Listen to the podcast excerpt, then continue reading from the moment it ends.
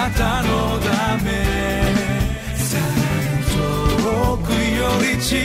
くへ「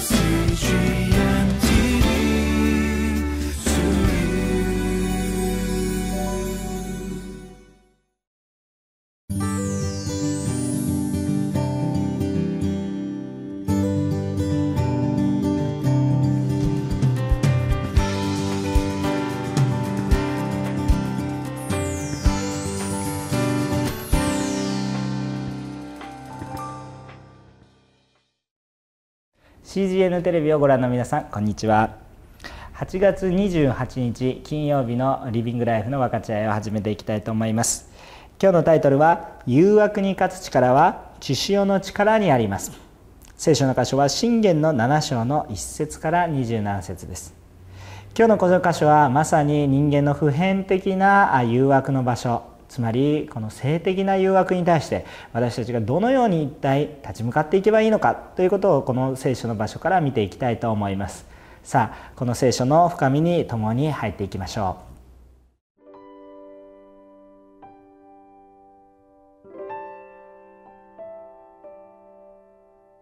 信玄7章1節から27節。我が子よ私の言葉を守り、私の命令をあなたのうちに蓄えよ。私の命令を守って生きよ。私の教えをあなたの瞳のように守れ。それをあなたの指に結び、あなたの心の板に書き記せ。知恵に向かって、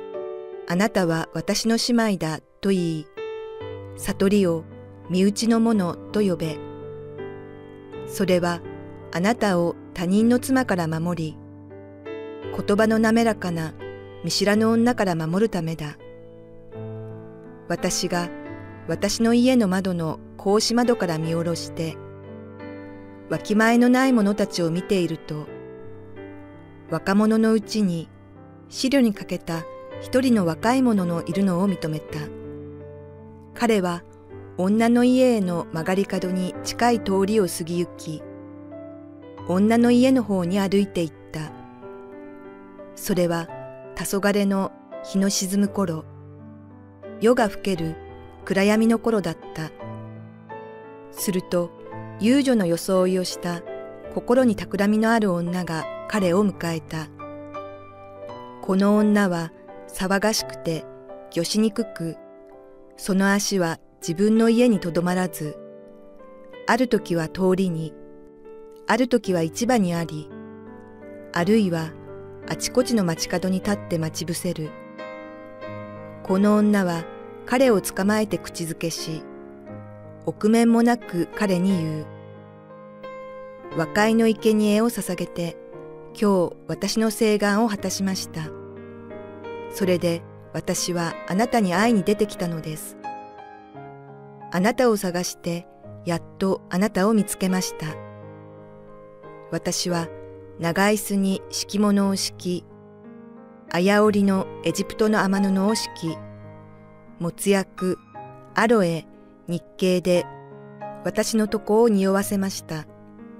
さあ、私たちは朝になるまで愛に酔いつぶれ、愛撫し合って楽しみましょう。夫は家にいません。遠くへ旅に出ていますから。金の袋を持って出ました。満月になるまでは帰ってきませんと。女は口説き続けて彼を惑わし、へつらいの唇で彼をいざなう。彼はお振り場に惹かれる牛のように、愚か者を懲らしめるための足かせのように、直ちに女に付き従い、ついには矢が肝を愛おし、鳥が罠に飛び込むように、自分の命がかかっているのを知らない。子供らよ、今、私に聞き従い、私の言うことに心を止めよ。あなたの心は彼女の道に迷い込んではならない。その通り道に迷ってはならない。彼女は多くのものを切り倒した。彼女に殺された者は数えきれない。彼女の家は黄泉への道、死の部屋に下っていく。それでは皆さん、えこの聖書の中を共に見ていきたいと思いますね。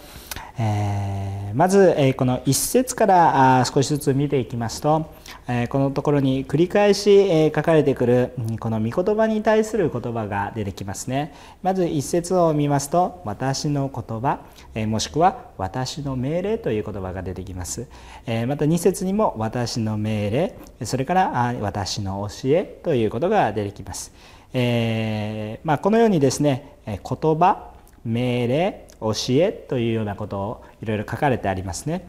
えー、これはもちろん著者が著者を通してですね私のというふうなことを言ってるんですけれども神様から与えられた知恵知恵の言葉知恵の命令そういう神様からの命令言葉教えというものを指していると思いますね。ですから単純にまあ、御言葉ですよと今の生きている私たち聖書の御言葉を通して、えそれを私たちの心に蓄えまたそれを守りましょうそれを聞きましょうというのがまず最初の、えこの進めということになりますね。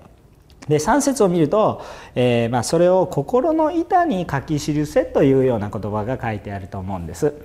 えー、まあ、このようなですねさまざまなこの決まり事神様がこうしなさいああしなさい教えてくださっている、まあ、まさしく10回にも書かれているようにですね会員をするなということが書かれてあるわけですけれども、えー、そのことはですねどこに、えー、私たちの心に置きなさい。どこに置いたらいいか。心に置きなさいと。そういうことなんですよね。えー、よくですね、えー、まあ、私は大塗教会の牧師なんですけれどもよくガラテヤ書というところを勉強することがあるんですが、え、そのところでですね、えこんなことが言われていますね。立法とかですね約束事っていうものはですねそれを知っているよく理解しているということが問題ではなくてですね問題はどこかって言ったら私たちの思いがそれを守ろうとしているか守ろうとしていないかその態度に大きな問題がありますよということを言っているわけです。よくそのところで話されることは何かって言ったらですね例えばこのような話がされるわけですよ。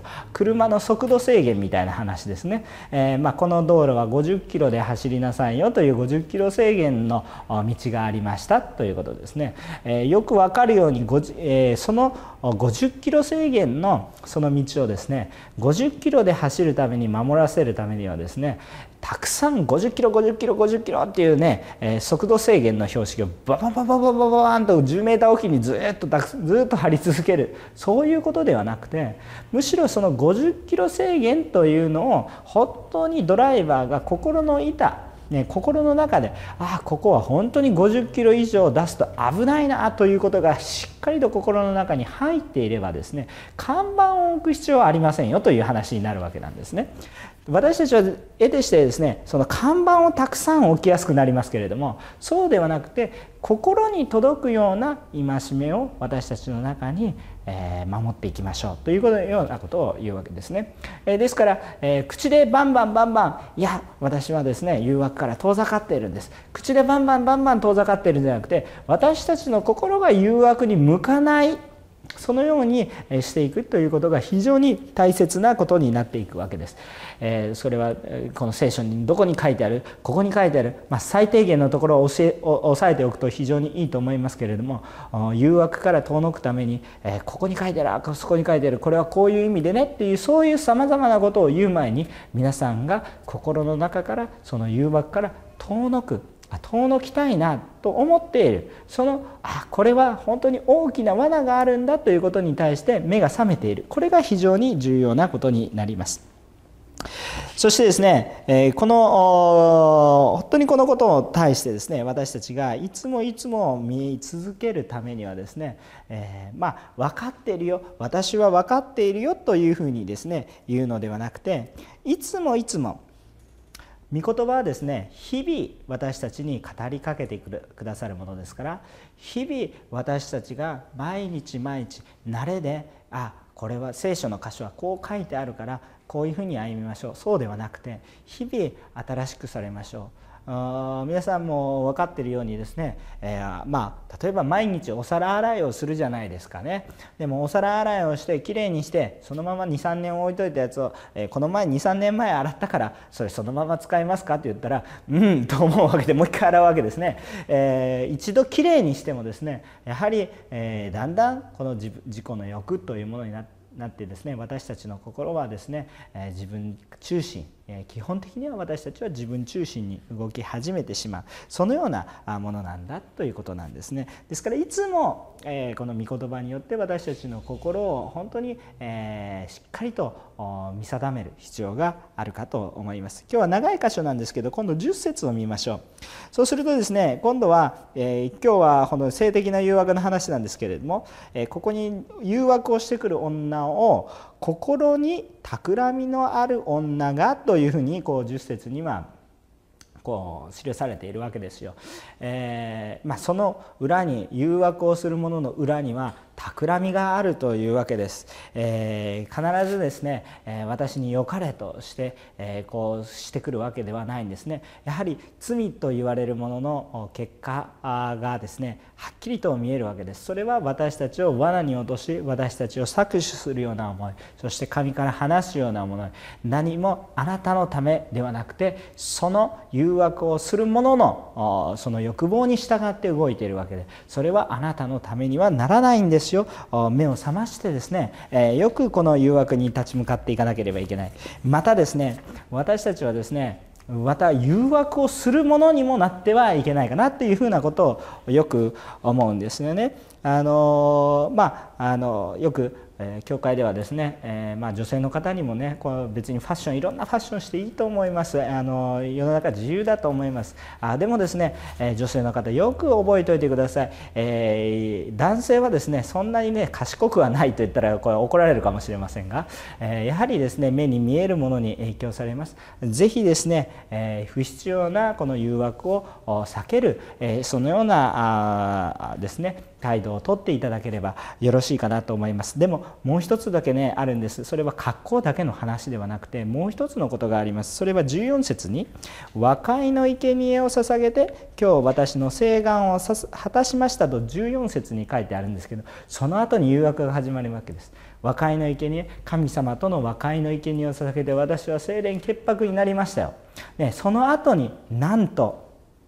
誘惑が始まるわけですね。よくですね私たちはよく神様に祈りました。祈ったから神様私たちを誘惑から遠ざけてくださいと言って、えー、若い男女が結婚前の若い男女が2人っきりで、えー、こう、ま、暗い闇の中にいると。それはまさしくですね、霊的なコントロールを相手に促しながらですね誘惑に引きずり込んでいるようなものですね、えー、まさしくそのようにですね神様を用いてですね人を誘惑してしまうなんていう、えそのことにも私たちが陥りやすいもののです。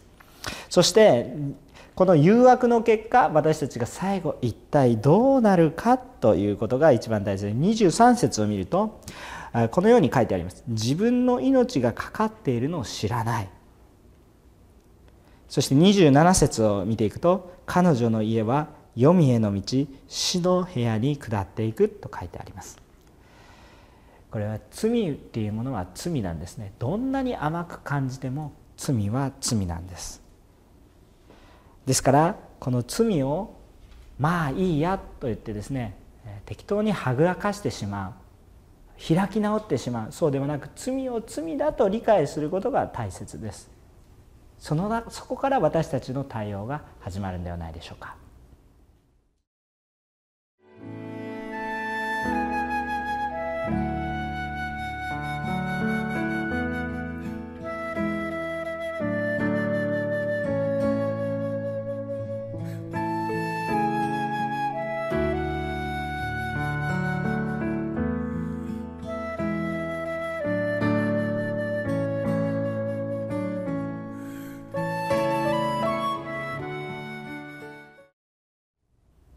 今テロップに流れましたように、まあ、あなたはこの誘惑に対してどう立ち向かいますかというようなことが書かれてあると思いますが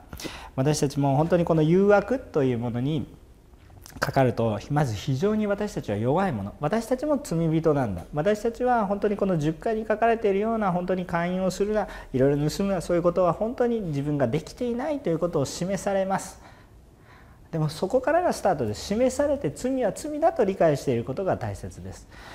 ですから罪から遠のきたいという思いがあるんですね。でもこの誘惑に私はあえてこれから言うことは何かって言ったら誘惑に立ち向かおうとするんじゃなくて誘惑に注目をしようとするんじゃなくて私たちがこれから注目していったらいいことは何かというとまさに最初に出てきたように御言葉神様に注目をしましょうよということなんです。